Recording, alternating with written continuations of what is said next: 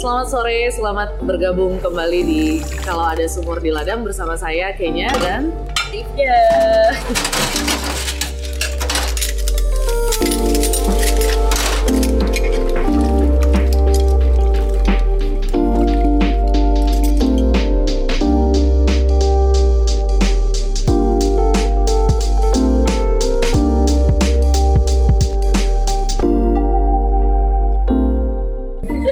Ini saya sore ini kita ada di bawahnya Museum Macan. Ya, jadi kita Berlindo. travel ke Jakarta Barat nih jauh Ah. banget untuk menemui satu seniman rupa perempuan yang, yang lagi sudah kita idolakan dari semenjak kuliah. ya senior kita Tapi di- belum sempat kita ajakin ngobrol setelah sekian lama lulus baru bisa ngobrol Iya, sekarang. Selamat datang Teh Erika. Terima kasih Yeay. waktunya. Ya, jadi Teh Erika ini habis uh, ngasih talk juga tadi barusan ya di Macan. Terus kita nggak ngintip. Kayaknya harus reservasi dulu nggak sih itu? Enggak ya Teh?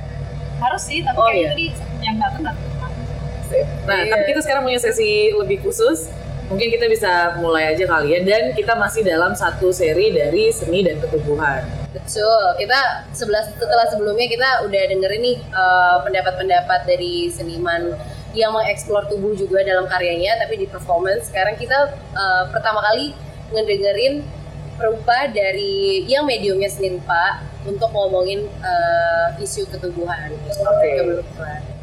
Oke, langsung aja yuk ke pertanyaan yang pertama, lebih ke em, motivasi. Itu sebenarnya pertanyaan dari zaman kuliah sih, kayak dulu kan waktu zaman-zaman TPB dulu di kampus ITB itu kita kan masih blow on gitu ya. Terus ngeliat kok ini bisa ngebahas sesuatu yang bukan tabu ya, personal. Tubuh itu sendiri gitu. Nah, itu sebenarnya ceritanya apa sih Teh bisa ngambil isu ke arah sana atau ada ketertarikan mengambil topik tersebut gitu. mungkin kayak ceritanya rada mundur jauh ke belakang nih ya. Ya, jadi kan sebelumnya itu kan eh, orang tua kan bukan orang tua ya bapak ya bapak kan emang eh, dosen seni lukis TB ya. Nah terus saat itu tuh dari dari kecil sih sebetulnya dari kecil ini papa tuh selalu bawa karya-karya mahasiswa kan ke Hmm. rumah gitu. Untuk dinilai ya saat itu tuh saya ngeliatnya tuh eh, gambar-gambar model gitu ya. Hmm. terus eh, apa namanya dibawa ke studio lukis juga ngelihat karya-karya mahasiswa lukis Eh, oh ini kayak gini lukis tuh kayak gini studio tuh seperti ini tapi kan sama sekali nggak ada bayangan ya Hmm. kalau ternyata saya teh bakal masuk ke situ gitu Hmm. nah eh, baru beberapa tahun kemudian ya 5-6 tahun anggaplah atau berapa gitu ya nah tahun 2003 tuh eh, kesempatan masuk di seni rupa tapi kan ya itu ya waktu TPB kan eh, namanya pembelajaran tahap awal maka kita memang mencoba menyerap ini sebetulnya tentang apa gitu. Situ masih saya masih nggak nemu hambatan apa pun. Tapi begitu masuk studio lukis eh, saya punya obsesi lebih gitu atau harapan lebih. Karena kayak eh, kayaknya ini udah pernah ya udah pernah lihat gitu. Selain ini ekspannya ke mana? Dan maksudnya nggak tahu ya kayak waktu itu saat itu ide atau pesan yang ingin saya sampaikan tuh nggak cukup eh, untuk disampaikan lewat lukisan. Oh. karena lukisan itu kan terlalu buat buat saya sendiri ya. Lukisan itu kan kayak terlalu selesai. Jadi eh, lukisan itu dia memotong beberapa tahap. Hmm. sedangkan eh, orang kan nggak pernah tahu ini yang terjadi di belakangnya tuh apa sih gitu. Bagaimana lukisan ini tercipta bagaimana subjek ini dipilih gitu kan kayak gimana. Nah eh, jadi saat itu eh, apa begitu begitu ya eh, semasa itu saya tuh banyak mempertanyakan kalau sesuatu yang sudah mapan seperti ini ya maksudnya sejarah seni lukis ya Uh-huh. mapan sekali kan sejarah seni lukis sudah nggak bisa diapa-apain gitu. Eh, ada ruang nggak sih buat kita eksperimen? Kan konon kalau di eh, ya sebelumnya sih bapak saya tuh nggak pernah ngasih tahu apa-apa ya maksudnya. Eh, dia cuma bilang jadilah diri sendiri aja gitu eksperimen eksperimen aja gitu nah saya mikir kok kayaknya kita malah nggak ada kesempatan untuk eksperimen gitu di, di masa ini gitu. Terus eh, mulai tertarik tuh ada satu satu tugas mata kuliah sebetulnya. Waktu itu tuh eh, tingkat berapa ya? Lupa. Saya lupa tingkat berapa. Tugasnya itu coba lukiskan deskripsikan permasalahan sosial di sekitar kalian. Hmm. Nah di situ kan rada aneh ya buat buat saya gitu tugas itu kok rada aneh ya. E, gimana kita attach sama sesuatu topik yang kita sebenarnya nggak ada di situ. jadi uh, saat itu tuh kayak mulai uh, memilih tubuh karena sebetulnya kan uh, ketika satu lukisan diciptakan itu tadi ya saya uh, ngomongin prosesnya yang dihilangkan ini begitu orangnya menggestur kan yeah. tubuh pelukis itu kan dia uh, melukis, nge-brush yeah. stroke dan lain-lain kan itu ada gerakannya gitu. Kalau misalnya untuk menciptakan satu goresan seperti ini dia posisi tangannya gimana sih? Nah itu kan kita nggak pernah nggak pernah dikasih tahu gitu. Yeah. Atau enggak mungkin juga kan cuman pakai proyektor dan akhirnya si pelukisnya hanya duduk diam gitu. Hmm. Tapi kan ya itu beda ya kalau di lukis kan isme ini hmm. uh, berarti duduk diam gitu kan. Kalau isme ini uh, bisa bisa apa ya mengeksplor gerakan tubuh yang akhirnya menciptakan suatu cipratan atau suatu garisan tertentu. Nah mulai dari situ tuh kayak sebetulnya uh, ini yang saya tertarik gitu. Tapi kemudian masalah menjadi kompleks ketika uh, kebetulan saya bukan kebetulan nih, maksudnya ketika seorang perempuan uh, mencoba menafsirkan ide menggunakan tubuhnya sendiri itu langsung kan subjektivitas sekali gitu yang dikaitkan dengan uh, teori feminis misalnya atau dikaitkan dengan uh, teori lain-lain lah gitu. Uh, tapi sebelum jauh itu ke belakang, sebelum teori-teori muncul gitu, sebetulnya kan uh, ya itu tadi pengalaman yang hilang saat seorang seniman membuat karyanya, kok ini nggak pernah dibahas gitu. Jadi uh, satu topik besar yang selalu menjadi masalah. Ya kalau misalnya ya kuliah kita dulu lah ya kita selalu membahaskan kenapa pelukis perempuan jarang terdengar? Iya benar, jadi kayak uh, gender sekali ya. Sedangkan kalau buat saya itu kayak seniman nggak bergender karya seni itu tidak bergender dan harusnya membebaskan gitu. Karena itu kan mendeliver ide ya. Uh, apa namanya uh, mengkomunikasikan ide gitu representasi akan sesuatu. Uh, nah itunya gitu yang yang penting tuh. Nah mulai saat itu tuh ya coba dikit-dikit eksperimen. Gimana sih kalau menggunakan tubuh sendiri misalnya? Stereotipnya kan banyak ya. Maksudnya kita hidup di budaya timur. Budaya timur ya uh, perempuan istiqat sopan apalagi ketika dibalut agama lebih jauh lagi gitu. Uh, banyak sekali aturan-aturan yang harus kita uh, uh, apa ya kita ikuti kita ya udahlah nurut aja daripada kita celaka gitu misalnya kayak gitu. Tapi kan sebetulnya pilihan saya bukan bukan ngomongin ke arah situ gitu. Ini lebih kontekstual kepada uh, apa ya konsep tentang gays yang selalu di uh, apa namanya ya kan gays itu tercipta karena ada ada pihak superior yang mengatakan ini boleh ini nggak boleh. Seperti itulah kurang lebih uh, kenapa saya tertarik gitu mulai mengeksplor tubuh mulai diri sendiri. Apa jadi saya bukan lagi ngomongin identitas ya ngomongin identitas atau apa justru gays yang uh, diterima pada objek di dalam sebuah karya.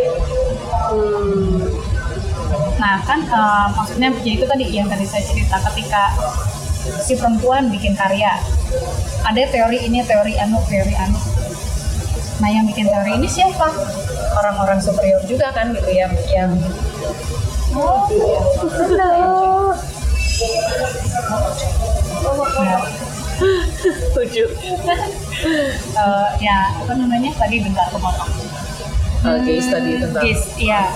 Uh, banyak gitu sih si, uh, aturan-aturan atau justru bahkan menimbulkan stereotip baru atau enggak uh, apa ya sosial sistem sosial yang mengekang gitu kan ke kepada kebebasan itu sendiri itu sih mulainya dari dari sama Asik. Kalau berarti kalau misalkan tadi yang aku dengar hmm. itu tuh kan apa sih sebenarnya yang Terika rasain relevansi karya yang shattering convention ini yang uh, You See Me ini series Now You See Me ini uh, itu tuh sebenarnya uh, perkembangan topik ya maksudnya? perkembangan topik nah, dari kan, kita kan dari 2010 liatnya. Uh. uh nah maksudnya kan setiap perempuan itu ada peran-peran yang berbeda yang dilakukan gitu kan sebagai anak, sebagai orang tua sekarang, sebagai teman gitu.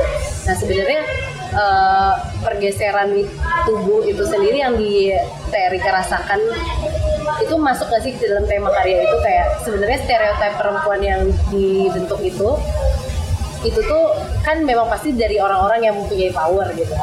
Nah, terus dalam karya ini apa yang ingin digeser atau apa yang ingin diungkapkan? Karena kan Terika juga kayak menghancurkan Hmm. ada ada performance menghancurkan karya itu sendiri kan. Mungkin bisa dijelasin.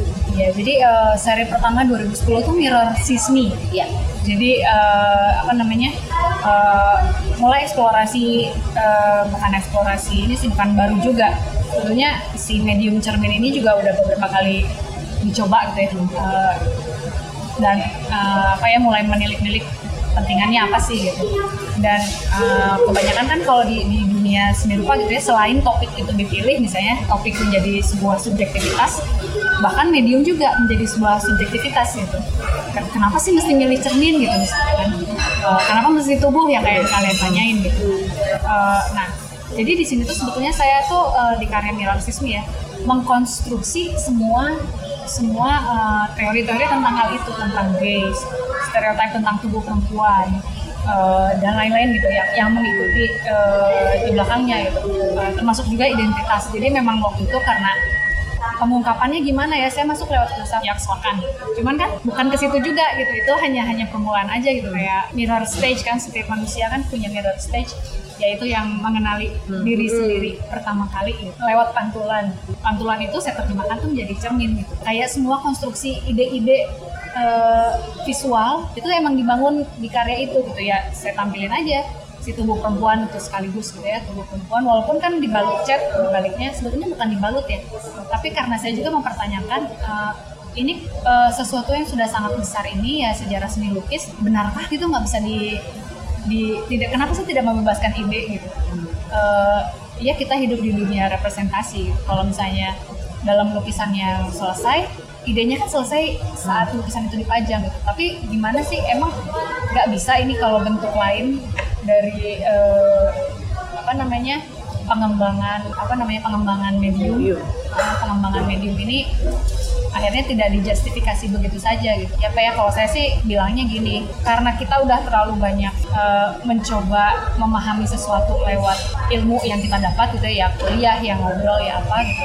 Tapi kadang kita kan belum sampai ini artinya apa atau memaknai sesuatu itu kan kita belum ngerti. Dianggapnya kan kita belum mengerti kalau kita nggak punya ilmunya. Tapi kalau di saya ini sebetulnya ya kita nggak akan bisa mengerti itu ilmunya namanya apa sebelum kita eh, melakukan kontak fisik mengalami secara fisik tuh secara fisik mengalami secara fisik baik itu berhadapan di sebuah di depan karya gitu atau saat mengalami atau bikin karyanya nah si pengalaman fisik ini yang akhirnya eh, membuat saya memutuskan untuk men- mendekonstruksi karya itu dihancurkan Iya. jadi sebuah su- suatu teori yang sudah mapan nih saya kasih lihat tapi sebetulnya inikah idenya gitu bukan gitu karena ya kita kan sebagai seniman punya ini ya punya power buat buat mengendalikan kita mau sampai ke mana sih apa yang mau kita sampaikan gitu dan si proses dekonstruksi dan performance ini jadi sangat penting gitu di, di karya itu gitu. Jadi sebenarnya di dekonstruksi itu selain dari medium painting yang sudah sangat mapan, tapi stereotip mengenai tubuh perempuan sendirinya itu Iya. juga akan jadi Iya, secara personal Hmm. apa yang dianggap perempuan itu supposed to be apa gitu. Iya kan, eh, maksudnya gini, waktu itu kan eh, ketika saya menampilkan tubuh saya sendiri gitu ya, semua orang di kampus itu kan seolah mengenal si Erika gitu. Oh Erika anaknya Doi ya, misalnya ya Indah kan? dan Dat ya. Oh yang eh, si rambut panjang, saya waktu itu si rambutnya panjang. Ya dan uh, Terika ini sangat bintang kampus Bintang ya, kampus, Untuk Makanya tadi saya bilang kita sangat mengidolakan karena saya idola itu gitu. Shante, Iya. Ya, lemah lembut gitu kan ya. hatinya. seolah mengenal uh, si Erika itu gitu, si, Iya. si identitas itu gitu. Uh, bahkan ketika uh, kan bahkan sampai gitu ya, oh si Erika, si anak anu, oh agamanya Islam, oh dia perempuan, oh dia Nah, uh, memiliki suatu tampilan tertentu misalnya. ya. Uh, selesai sampai di situ gitu. Ketika si si sosok Erika itu ditampilkan gitu kan, seolah kan wah gitu ya, wah ini tentang apa nih gitu. Pada awkward nggak teh waktu itu Pada- ngeliat karyanya? Pada panik, pada panik takut dimarahin bapak saya. kan? tapi tapi nggak bapak saya eh, ya kan seniman, aman aman ya.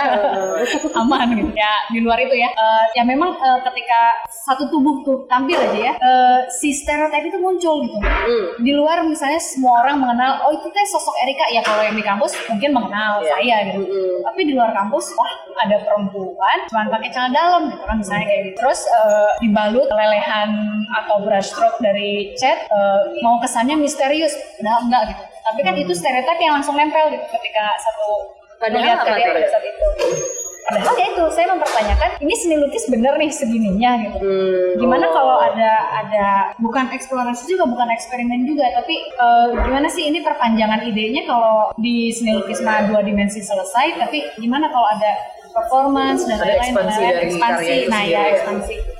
Eh, karena ya itu yang paling penting itu keterlibatan secara fisik pengalaman itu pengalaman saat itu. pengalaman brushstroke sebagai bukti kehadiran si seniman tuh. Iya saat itu. Dan kemudian kan kalau di seni lukis ya itu. Eh, saya kan eh, jadi itu kan prosesnya kayak ini layer banget ya di layer gitu. Hmm. berlapis-lapis jadi eh, saya ngelukis di balik cer- eh di balik kaca di balik kaca es. Di balik kaca es terus kemudian eh, diambil fotonya dari baliknya gitu. Nah sebetulnya kan kalau di dalam seni lukis itu sendiri kayak eh, seni lukis sama fotografi kan musuhan ya. Kenapa tapi saya melakukan hal itu Eh, eh, sebelum sebelum ngomong itu? Ya tentu ada pertimbangannya gitu. Eh, ambil itu terus kemudian eh, lapis selanjutnya kan di di print di atas cermin waktu itu. Ada yang di atas cermin, ada yang di atas akrilik kuning waktu itu. Nah setelah itu tampil selesai seolah karya itu menjadi selesai, eh, apa semua keterlibatan fisik selesai dari seniman. Sekarang yaitu diekspand. Nah ini penontonnya coba eh, apa ya? Saya menawarkan sok alami juga secara fisik gitu Betul, pas juga. mereka di depan karya kan pasti kelihatan badan mereka juga. Jadi antara mereka melihat dirinya sendiri, mereka melihat sesuatu yang sudah mereka konstruksi nih, tapi akhirnya loh kok enggak ya karena kan cerminnya jadi pecah. Jadi ada yang kalau di print di cermin, begitu dipukul cerminnya runtuh kan jadi hilang si image-nya gitu. Ada juga yang di akrilik, yang di akrilik kan begitu kacanya dipecahin, dia hilang tapi image-nya masih ada. Gitu. Tapi pantulan atau refleksi orang yang atau penonton dari depannya Iya. kan Udah. kemudian jadi ya itu apa sih ya? jadi ya hancur. Ya, hancur. Jadi iya. kayak merevisit diri lo sendiri gitu gak sih kayak oh eh, aku pikir aku sudah menempatkan berbagai identitas dalam tubuhku sendiri ini terus ketika menghadapi karya Terika dihancurkan lagi di dipertanyakan lagi Ya, itu sebenarnya lebih gue challenge sih. Nah. Aku jadi kepikiran ada nggak sih maksudnya kayak uh, penolakan atau kritik karena sebenarnya pada tahun 2010 untuk mix media itu belum sehit sekarang kan. Kayak Iya. sekarang kan semua cross disiplin dan semuanya kayak pengen melibatkan banyak hal gitu. Tapi pada waktu itu yang bikin aku amazed memang em, eksperimen ke arah eh, perpanjangan itu tuh udah ada. Nah aku lebih penasaran sih, adakah misalkan orang yang pas lihat kayak kenapa gue harus ngancurin ini gitu misalkan penolakan atau kritik apa yang waktu itu Teh Erika ingat karena kan itu juga menurutku masih masih ya akhirnya kalau balik-balik lagi ke tubuh tubuh tuh punya punya siapa gitu pertanyaan karena kita udah udah jadi siapa pun gitu Iya, sebenarnya. ya benar. Eh, tadi sambil sedikit ralat sih ya, tapi Iya. dan mungkin bukan Iya, gimana? bukan apa? boleh lo diralat dan di bukan tadi kayak eh, kalau kita melihat ini jadi jadi merekonstruksi eh jadi ngomongin identitas diri lagi bukan sih Oh, sebetulnya kayak eh, semua pengetahuan yang kita sudah dapat eh ya itu kan kayak oh si tubuh perempuan oh si anu si anu semua apa semua pengetahuan lah anggaplah Iya. yang kita dapat tidak begitu gitu ketika itu di- dikonstruksi kayaknya bukan ini deh semua hal yang seolah kita sudah kenal ternyata bukan gitu. Sesuatu hal yang lain sesuatu hal yang lebih abstrak. Nah itu gitu yang yang pengen dicarinya gitu. Nah eh, kalau ngomongin masalah penolakan ya eh, justru karena itu ya karena dari situ waktu ini kan sebetulnya si uh, mirror sis mirror sis series itu kan eh, proyek tugas akhir ya tugas akhir waktu master gitu. Nah waktu saya ngajuin eh, karyanya mau apa sih? Performance. Saya langsung bilang gitu. Semua orang hah? Nggak bisa. Kamu sarjana seni lukis. Master harus master lukis. Saya bingung kan? Iya. Master eh, maksudnya iya tapi seni lukis itu bukan suatu bukan suatu eh, apa ya medium pilihan. Banyak sekali. Justru saya ngelihat lukis itu seni lukis itu kayak eh, dia ini jendela salah satu jendela untuk membuka eh, banyaklah kemungkinan yang lain yang bisa dikembangkan atau diekspan dari dari ide tentang eh, seni lukis gitu. yaitu tadi misalnya secara formalis ini saya sengaja emang ngambil ngambil eh, apa brush stroke, tekstur itu kan hal yang kita pelajari formalis untuk mengenali sesuatu di di dalam seni visual kan gitu formalis dulu gitu ya warnanya, ya bentuknya, ya teksturnya. Saya tuh menghadirkan ini gitu untuk mengingatkan eh, ya ini sebetulnya kita lagi ngomongin ada wilayah ranah seni lukisnya juga gitu selain eh, seni performance atau bentuk baru gitu tadi bentuk baru itu. Nah, eh, ya itu sih awalnya tuh challenge-nya tuh kayak gitu sih. Karena penolakan itu, justru saya malah diketawain. Hmm. Diketawainnya parah banget. Yang lain kayak eh, dulu tuh kan sebelum sidang akhir kayak ada apa tuh ya istilahnya ya? Hmm, apa ya? Kok saya jadi lupa istilahnya apa ya? Ya kayak sebelum sidang akhir lah ya. Oh, ya? Iya sih yang ngumpulin prate pratea bukan? bukan Bukan eh, PTA sih. sidang persiapan itu lah ya. Eh, kalau kalau Kolokium. kolokium satu dua tiga gitu ya. Setahun banget itu udah lama. Lulusan kampus ya terus. yang lain tuh bisa dengan mudahnya melewati proses itu saya tuh dibantai dua jam nggak bisa bisa Itu cuma ngomongin medium, ekspansi medium. iya kenapa mesti performance kenapa mesti ini gitu Eh, ya saat itu saya nggak bisa terlalu banyak menjelaskan karena eh, ya harus dialami dulu secara fisik. Sedangkan kan kalau secara akademik kita harus lulus lulus secara teoretikal kan baru Iya, baru dibuat fisiknya kayak gimana sih. Iya. kalau saya kebalik fisiknya dulu alami dulu. Eh, akhirnya karena ditolak mulu saya bikin dummy. Baru oh kayak gini maksudnya gitu. Tapi tetap nggak kebayang gitu tetap. Terus buat apa performance gitu? Kamu ini tetap eh, apa? Lulusan seni lukis harus tetap melukis Oh, oke lucu ya. kenceng banget itunya Oke, kalau itu kan eh, kritik atau penolakan dari sisi medium. Tapi Iya. kalau dari sisi tema sendiri, kayak ngomongin masalah tubuh, eh, apa ya? Kalau orang luar nih, bukan dari orang seni rupa yang mungkin eh, nggak ngerti gitu dari luar, melihatnya kan, wah tubuh nude, pasti akan ter, ter- korelasinya juga sama masalah kebebasan, masalah seks, pleasure gitu. Kalau dari luar gitu, eh, kebacanya tuh seperti itu. Tuh pernah ada nggak sih dengar kayak orang yang ngebaca karya Teh Erika kayak gitu? pernah pernah Hmm. jadi emang dulu tuh eh, bahasan yang pertama tuh eh, tubuh itu sebetulnya erotik atau es- es- ek- eksotik Hmm. Eh, maksudnya kan kalau erotik beda ya erotik kan dia menimbulkan gairah gitu Eh, kalau tubuh yang diam dia gimana sih masuk masuknya ke eksotik atau erotik padahal tubuhnya diam aja gitu Hmm. Nah, em, makanya kan karya-karya saya sebetulnya still ya tubuhnya tuh diam gitu. Dia tidak bergerak, tidak menunjukkan gestur tertentu gitu atau yang mengarah ke seksualitas. Ya memang bukan karya situ juga gitu.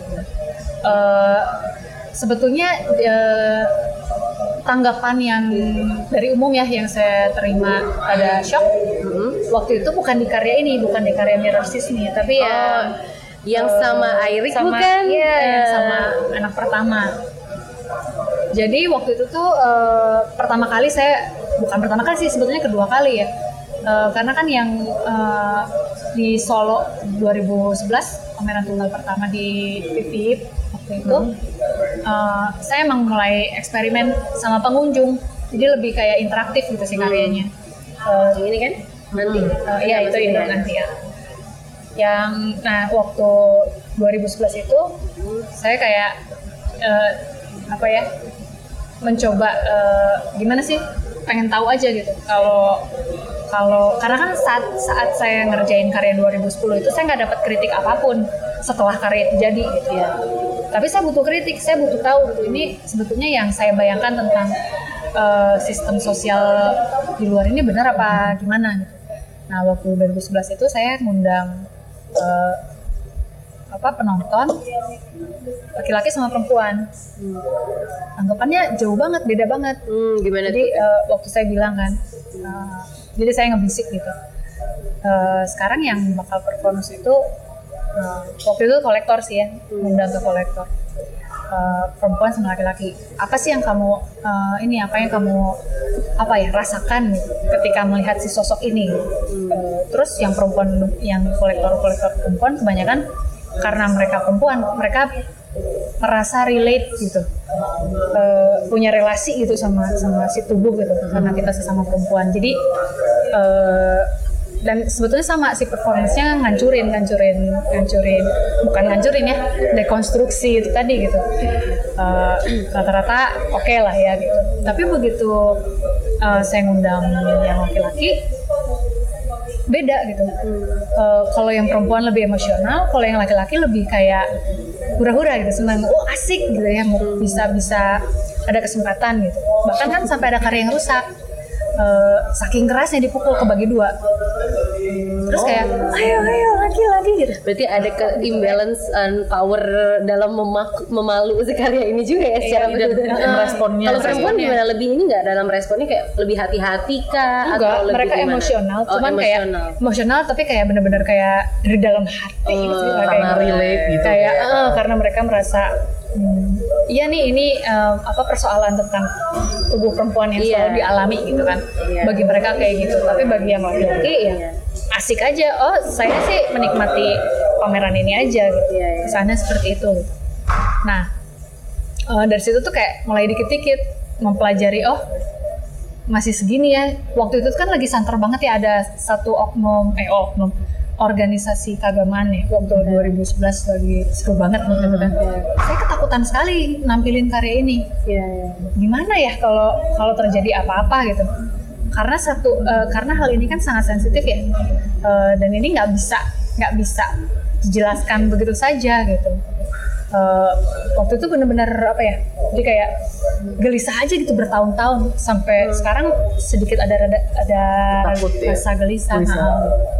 Nah, eh, lanjut ke 2014 ya 2013 2013 yang A Mother and Son itu karyanya Teh Erika eh, pakai celana dalam dan gendong anaknya baru lahir banget waktu itu. Mm, ya itu jadi kan emang eh, sebetulnya kan saya bukan lagi ngomongin ini tubuh siapa gitu Iya. tapi eh, jadi waktu itu tuh oh ya ini aja dulu waktu karya itu balik lagi ke studio saya sangat kaget banget kagetnya kaget gitu. Hmm. jadi waktu itu emang pas pembukaan saya emang ngundangin ngundangin Untuk nulis ya Untuk nulis. peserta eh peserta Ah. audiens untuk nulis untuk sesuatu nulis dan lain-lain. Sebetulnya itu karya eh, satu karya instalasi sama ada ada suara eh, detak Detak jantung. jantung. Nah pada saat itu mungkin karena situasi ramai juga kali ya, gak banyak yang nyamperin saya dan nanya ini karyanya tentang apa sih? Gak ada, gak ada yang eh, hanya beberapa gitu. Hmm. Nah eh, mereka asik aja gitu. Oh boleh boleh direspon ya, asik aja gitu nan. Dan waktu itu saya kecolongannya harusnya semua peralatan waktu selesai pembukaan saya simpan harusnya gitu. Tapi saya lupa saya simpan sampai pameran berakhir. Begitu pulang ke studio, ya banyak kata-kata kasar, kata-kata seksualitas gitu ya, yang yang saya terima gitu. Bahkan ada gambar eh, penis gitu ya, maaf. Eh, dan itu tulisan bawahnya juga ya gitulah ya, tulisan-tulisan provokatif gitu. Ya kaget lah ya, maksudnya ini karya saya justru saya bukan bukan bukan ngomongin ke arah situ kan. Tapi ini tuh waktu proses saya bikin karya yang ini tuh kayak lagi eh, saya baru kehilangan apa ya eh, teman dekat Ya. di di Berlin ya waktu itu kan baru pulang dari Berlin. Nah si orang ini itu saya punya banyak janji gitu sama si orang ini tiba-tiba saya dapat kabar orang ini meninggal tragis gitu meninggalnya gitu bunuh diri waktu itu. Nah saat itu tuh kayak masa transisi eh, waktu itu saya ketahuan hamil gitu kan. Jadi sebetulnya saya memandang tubuh hanya ruang aja, dia hanya ruang kosong, hanya ruang kosong yang kemudian mencoba diidentifikasi. gitu. Ya apalagi ketika kita dikasih nama, gitu kan, ah Iya. namanya ini, oh lahir di sini dan lain-lain. Jadi kayak pertanyaan, ya itu tadi kata Kimi tadi, siapa sih yang membentuk kita gitu? Sebetulnya kan kayak gitu. Eh, nah itu sebetulnya itu diceritakan di balik karya ini yang bikin saya shock begitu pulang ke studio itu. Makanya eh, di direspon lagi, dihapusin si tulisan-tulisannya Eh, yang nah ya itu tulisan-tulisannya dihapus, gambarnya dihapus gitu ya. Ini kayak eh, aduh sampai kayak kecewa. Aduh belum nyampe ya gitu. Maksudnya Iya. eh, belum siap gitu kita untuk menerima karya-karya se apa ya apa ya saya sih nggak bilang ini kontroversial ya karya-karya saya sebetulnya biasa aja gitu. Karena tidak ada ket- eh, tidak ada apa pun untuk ngomongin identitas atau ini itu tapi ya itu. Eh, sebelum kita mencoba memahami sesuatu si pengalaman ini teh ke mana gitu. Kita kan kayak misalnya eh, kita selalu punya ekspektasi ya begitu Iya. kita datang ke pameran oh kita akan melihat sesuatu yang indah gitu. Sesuatu yang eh, ya apa pun itu gitu. Tapi begitu ada sesuatu yang tidak indah gitu dalam atau- tanda kutip eh, ya. ya kayak ya terus ya gitulah responnya emang macem-macem sih beda-beda Aku tadi jadi kepikiran maksudnya itu kan karya dari 2010, 2013 kan perjalanannya cukup panjang sampai kita ada di tahun 2019. Hmm. Kalau Teh Erika sendiri memandang karya kalau misalkan mau menyesuaikan dengan relevansinya di keadaan sekarang gitu. Apakah pada masa ini memang isu itu kemudian keangkat lagi karena nggak bisa dipungkiri apalagi sosmed dan segala macam tiba-tiba semua mempertanyakan tubuh dan beberapa mungkin lebih radikal dan lebih keras lagi ya dalam artian bahwa perempuan begini begitu dan segala macam. Nah, menurut Teh Erika apakah itu perkembangan yang baik atau Teh Erika lebih memandang itu netral hak semua orang atau bagaimana nih isu tersebut? Karena eh, kami dari Dupadi juga ngalamin sendiri kita bikin instalasi mengenai cewek cowok waktu kemarin. Kita tinggalin kan di GI di mall, di mall bahkan yang kita pikir mall yang cukup apa ya cukup berkelas dalam tanda kutip ya. Tapi ternyata responnya juga ya gitulah banyak tulisan banyak kata-kata yang segala macam yang akhirnya pertanyaan apa ini kita belum siap men sampai 2019 ternyata masih kayak gitu responnya nah kalau bagi Teh Eris- Teh Erika sendiri topik seperti itu perkembangannya gimana sih di tahun ini dan apakah karya Teh Erika sendiri akan dikembangkan lagi gitu Hmm. untuk tahun-tahun berikutnya Mm-mm. Eh, sebetulnya kalau misalnya kita nggak usah ngomongin ini dulu ya nggak usah ngomongin eh, wilayah seni rupa dulu gitu Hmm. Ya kan tiba-tiba ya itu tadi si si eh, berkat sosial media seolah eh, identitas tuh menjadi penting lagi gitu. Mhm. tubuh tuh menjadi penting. Ya maksudnya kan saya juga masih suka ya saya juga pengguna sosial media ya. Hmm. Eh, walaupun nggak nggak update karena saya masih mikir apa ya urgensinya gitu ketika seorang ngasih lihat kehidupan pribadi misalnya ya, atau mukanya gitu atau apa rada bingung gitu. Tapi ya udah di luar itu ya silakan silakan. aja ya maksudnya itu punya mereka gitu. Tapi begitu kayak saya ngedengar kayak ya kan beberapa karya dia mulai diturunin gitu kan misalnya. Terus ada undang-undang yang Anti pornografi. ya itu mah udah dari dulu kayaknya ya censorship dan lain-lain dan eh, apa namanya eh, gini saya jadi ini saya sambil ingat satu ada satu ini. Kebetulan banget nih sekarang tuh eh, baru baru sih kemarin ada seniman Australia ngirim email ke saya minta minta masukan gitu. Dia mau nampilin satu karya jadi dia karyanya itu eh, eh, ada tiga orang perempuan eh, cuman pakai celana dalam Eh, awalnya dia diem kayak manekin gitu. Kayak diem manekin aja. Tiba-tiba dia gerak-gerak. Gerak-gerak terus eh, tapi gerak-geraknya bukan sensual kayak nari-nari gimana gitu. gitu, enggak. kayak orang ayan gitu. Gemeter. Nah Nah, dia nanya, ini kalau kayak gini gimana ya? Saya langsung bilang, di Indonesia bahaya. Apa pun sesuatu yang bergerak akan diasosiasikan ke arah situ gitu. Hmm. Walaupun kita nggak ada tendensi buat ngomongin seksualitas sebetulnya kan, kalaupun mau tetap ditampilkan ya harus banyak aturan. 17 tahun misalnya, Hmm. atau di ruangan tertentu misalnya kayak gitu. Nah, eh, ya itu sih kalau kalau pandangan secara luas ya.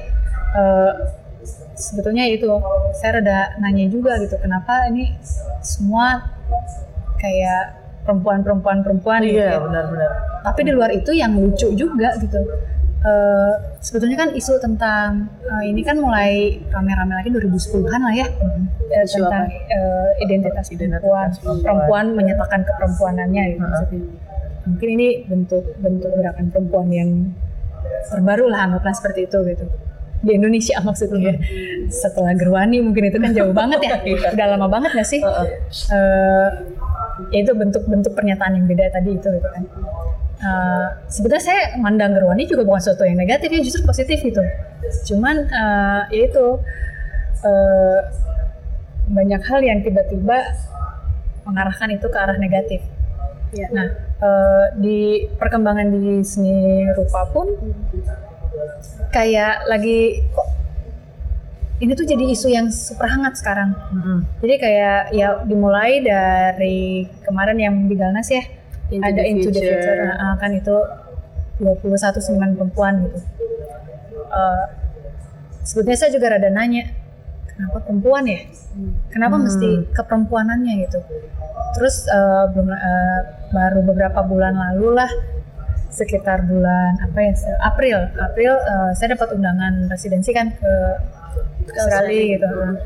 Di sana tuh saya juga kan rada nanya, tumben banget gitu saya dikasih kesempatan residensi boleh bawa bayi ya. Aneh banget gitu kenapa kok kok ada kayak gini? Terus mereka bilang pihaknya bilang pihak yang undang gitu sebetulnya isu eh, seniman perempuan yang masih bisa berkarya gitu itu tuh jadi jadi suatu perbincangan gitu. Nah sedangkan kalau buat saya gitu ya ya berkarya mah berkarya aja gitu kehidupan pribadi kehidupan pribadi aja kenapa mesti digabung-gabung ya digabung-gabung gitu? Seolah prestasi. Pres Prestasi, iya, bukan iya. prestasi juga sih seolah kayak ini dua hal yang nggak bisa berjalan Jangan- seiringan iya. gitu. Padahal santai-santai aja sebetulnya bisa-bisa aja. Nah eh, di satu sisi menguntungkan. Menguntungkan karena kita punya punya ruang baru ya. Eh, eh, ya saya juga kan sering maksudnya saya sebagai seniman perempuan gitu ya emang suka dengar juga wah eh, si ini ya itu ke saya sendiri sih ya wah Erika baru eh, hamil. Nah kan secara eh, bisnisnya mah emang ada pertimbangan ya. Eh, berarti kan si Erika ini tidak akan produktif sampai berapa tahun ke depan gitu kan. Tapi di sisi lain kan kayak kenapa kayak gitu dibawa-bawa ya? Ada pertanyaan kayak gitu gitu. Walaupun eh, itu satu hal yang eh, apa ya yang manusiawi sih kan sebetulnya namanya juga pilihan Iya. pilihan hidup ya gitu ya. Cuman kayak eh, lucu juga ya ini jadi kayak seolah jadi isu yang penting eh, ya penting untuk dimaknai dan dicatat dalam sejarah dan lain-lain gitu. Yes walaupun pada kenyataannya memang di di dunia seni rupa kan eh, masih ya gapnya kan masih kerasa ya gitu Eh, tapi sebetulnya enggak juga gitu. Di, di jalannya mah enggak sebetulnya kan kita bukan bertaruh Eh, ya itu tadi. Karya kan nggak punya gender ya. Hmm. oh ini dibuat sama laki-laki ini dibuat perempuan. Tapi gimana karya itu berhasil hmm, apa ya berhasil eh, menyampaikan atau mengkomunikasikan Gagasan. gagasan gitu kan sebetulnya itu. Hmm, ya itu ter- aku menarik sih dengar itu. Karena juga kalau ngomongin uh, karya nggak punya gender itu juga sama kayak ngomong ras itu nggak ada. Jadi tidak uh, kayak yaudah semua orang sama gitu. Kalau misalnya kita mau ngomongin orang kulit putih atau kulit hitam atau orang Asia bikin karya emang sama gitu universal gitu. Tapi kan sebenarnya kadang sebagai seniman uh, penempatan diri uh, dalam melihat history atau structured oppression yang kayak gitu, kan sebenarnya akan ada tuh pasti kan identitas mengenai mungkin kalau tidak dialami sama saya tapi dialami sama orang lain gitu. Iya. ya kan? Walaupun mungkin kerasanya eh, kayaknya nggak ada sih perbedaannya eh, perempuan dan laki-laki dalam berkarya tapi kan sebenarnya mungkin eh, selain Teh Erika seniman perempuan lain kayak gimana itu pernah nggak sih ngobrol ini sama sesama seniman perempuan lainnya? Oh. gitu, pengalaman berbagi pengalaman kayak gitu. Pernah sih ya itu eh, maksudnya kan ini kompleks banget ya kalau kita ngomongin wilayah seni rupa ya. Selain eh, tema yang kita pilih biasanya kan eh, pembacaan itu kan dikaitkan juga sama medium yang kita pilih gitu. Kadang dinamai aja gitu oh misalnya gitu yang eh, medium-medium besi atau metal atau apa gitu ya diasosiasikan sebagai medium-medium maskulin misalnya kan kayak Hmm. gitu gitu terus kayak eh, apalagi sih ada ya ada medium feminin ada medium kain maskulin kali ya kain kain misalnya kayak gitu kan. Terus eh, ya sesuatu hal yang halus jadinya feminin feminin yang berat kasar dan lain-lain yang maskulin. Gitu. Eh, eh, ya di luar di luar ya wala- walaupun kan sebetulnya banyak banyak juga ya seniman perempuan yang emang eh, dia berkaca sama kehidupan pribadinya gitu. Akhirnya eh, tema tentang dirinya diangkat itu misalnya sa- baru melahirkan misalnya atau enggak tentang cerita tentang anaknya atau apa gitu. Ya itu nggak nggak ada salahnya juga gitu. ya oke oke aja ya nggak ada masalah. Eh, tapi begitu eh, ngomongin konteks atau bukan konteksnya ya atau eh, ya itu gagasannya gitu. Hmm, ya itu sih pertanyaannya jadi kayak ya kenapa sih keperempuanannya ini perlu di highlight gitu? Sedangkan kan ya ya itu tadi kayaknya biasa-biasa aja. Nggak perlu nggak perlu ini perempuan ini laki-laki. Waktu itu tuh pasti ini kita diskusinya ya itu sama beberapa seniman perempuan lain yang itu di yang di, di apa pameran. Di Galnas itu gitu. jadi kayak eh, ya ya apa juga ya eh, urgensinya gimana gitu. Ya selain waktu itu kan itu bukunya yang ditulis sama Bu Karla eh, memang keluarnya jadi buku ya buku buku biografi. Ya itu jelas kita ngebantu ya ngebantu buat seniman-seniman eh, apa ya di, dicatat itu pendataan itu kan eh pendataan dokumentasi ya itu kan terbantu gitu. Tapi di lain itu di luar itu maksudnya ya itu sih kita nanyain ya kenapa ya? Jadi kalau menurutku juga paradoks sih, maksudnya kita eh, sekarang kan menyuarakan kesetaraan atau eh, ingin berlaku bahwa kita semua sama aja, tapi di saat yang sama banyak pihak-pihak yang justru menjual Ah. atau mengedepankan si perempuan dan laki-laki itu gitu, menjen apa sih namanya membagi gender itu tuh jadi jadi sebuah ajakan gitu, jadi sebuah tema tersendiri yang mau nggak mau orang jadi tertarik juga buat lihat gitu. Nah itu saya juga bingung sih teh kayak ini katanya mau setara tapi kita selalu berisik Iya. dengan hal yang kayak gitu gitu. Ya. Oke.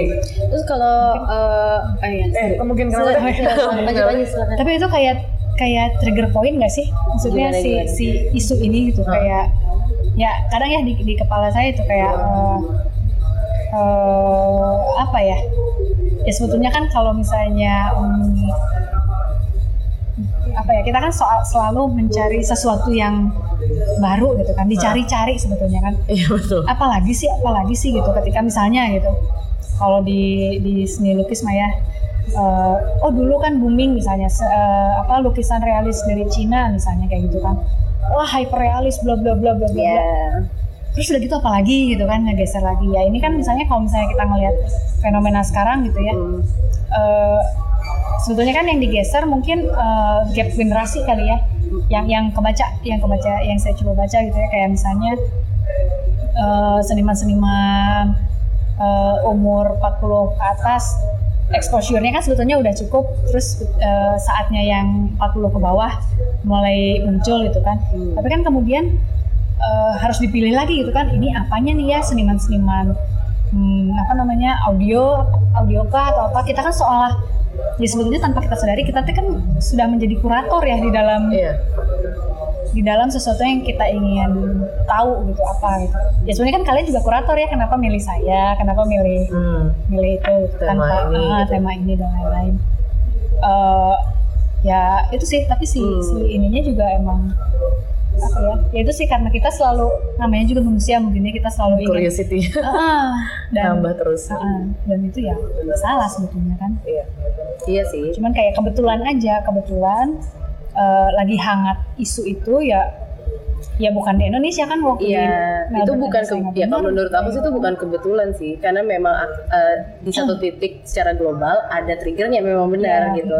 Tapi pemaknaan ketika sudah dimasukkan ke dalam konteks uh, orang luar kayak di Indonesia jadi berubah lagi gitu. Betul. Kayak kenapa tiba-tiba uh, misalkan Women's March gitu, Hmm. itu mulainya kan di DC gitu di US karena reaksi terhadap pemilu 2016 Iya. misalkan kemudian abis itu uh, ada juga jadi gerakan global gitu loh. Mm-mm. Nah akhirnya eh, dari orang yang mempunyai konteks lokal di Indonesia ingin melakukan hal yang sama, pada sebenarnya konteksnya sangat berbeda gitu. Iya. Permasalahan yang dihadapi juga berbeda. Mungkin karena itu aku pahami, eh, Rika tadi ngomongin kenapa perempuan eh, yang diangkat gitu karena memang tidak relevan dengan kondisi perempuan atau seniman perempuan di Indonesia sekarang gitu. Iya. Jadi karena lagi di global bahasnya ini hangat, Iya. terus di Indonesia akhirnya jadi kayak tidak datang dari diri sendiri gitu loh. ya Tapi momen latah ini menurut gue jadinya apalagi di era sekarang ya, jadi semakin hangat lagi buat dibahas karena kita krisis gitu. Apalagi kita haus akan pengakuan kan jadi lebih dipertanyakan lagi jadi ini tes siapa gitu kan menurutku ya. Jadi yang tadi kan aku tanya ke Teh Erika ini menurut Teh Erika dari karya 2010 terus perkembangan di tahun sekarang apakah ini semakin seksi untuk terus dibahas? Yang menurutku akhirnya iya sih semakin seksi gitu apalagi karena udah makin ruangnya udah semakin banyak untuk kita menjadi tubuh-tubuh orang lain dan dijudge oleh banyak medium lain gitu atau cara-cara lain gitu. Iya, terus kalau untuk uh, despite all of that ya, walaupun memang akan ada kayak isu-isu yang uh, kesannya kok dibuat menjadi ini menjadi ini, tapi sebenarnya menurut Erika sendiri kenapa sih seni masih penting dan Hmm, relevan nah untuk itu. society kita hari ini? Hmm, eh, sebetulnya gini sih, eh, ya buat saya sih sebetulnya seni itu kan eh, apa ya, memperlihatkan sisi yang atau realitas yang sebetulnya nggak nggak bisa kita. Ya ini kan yang anggap lagi nih, seni itu kan memframing ya, dia mengkotak mengkotakkan suatu eh, subjek gitu. Kita pengen ngebahas apa sih di frame, bentuknya akhirnya seperti ini dan seperti itu. Dan itu kan semua untuk kita mencoba memahami realitas itu apa yang terjadi saat ini sesuai dengan ketertarikan masing-masing kan sama topiknya. Eh, yang membuat relevan sebetulnya itu. Eh, walaupun sebetulnya kan kalau kalau di karya saya justru mempertanyakan mempertanyakan si relevansi itu gitu. Jadi kayak eh, apa namanya? Kayak eh, eh, gimana ya jelasinnya?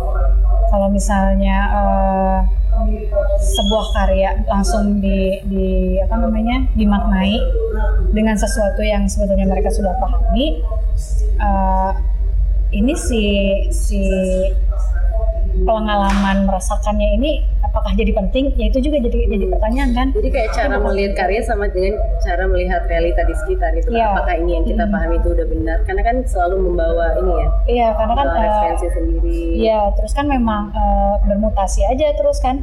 Begitu ada teori baru, bermutasi lagi gitu si pemaknaan itu kan berkembang, berkembang, berkembang atau mungkin bahkan mengerucut gitu ke satu titik tertentu. Oke, terus terakhir nih teh, kalau misalkan boleh sharing nggak sumber inspirasi Terika atau misalkan seniman eh, yang selalu jadi inspirasi Terika buat atau boleh uh, daily activity atau apalah gitu misalkan kayak ya, ada yang menjadi keunikan. inspirasi Terika berkarya kayak biasanya apa sih referensinya? Referensinya sebetulnya masih berkaca ke karya yang sebelumnya. Hmm. Jadi kayak merevisi, merevisi, merevisi lagi gitu. Ya, ya mungkin karena eh, apa namanya? Kayak kebetulan kan saya juga sekarang sambil ngajar ya gitu, sambil ngajar eh, balik lagi gitu saya eh, mata kuliah yang saya ajar salah satu estetika. Gitu. Nah jadi kan kayak saya balik lagi gitu ya sebetulnya kayak balik lagi eh, ngolah estetika dunia seni rupa, visual pleasure dan lain-lain gitu. Nah dari situ kayak eh, ini sih kayak jadi salah satu motivasi ya kayak untuk mencari lagi aja.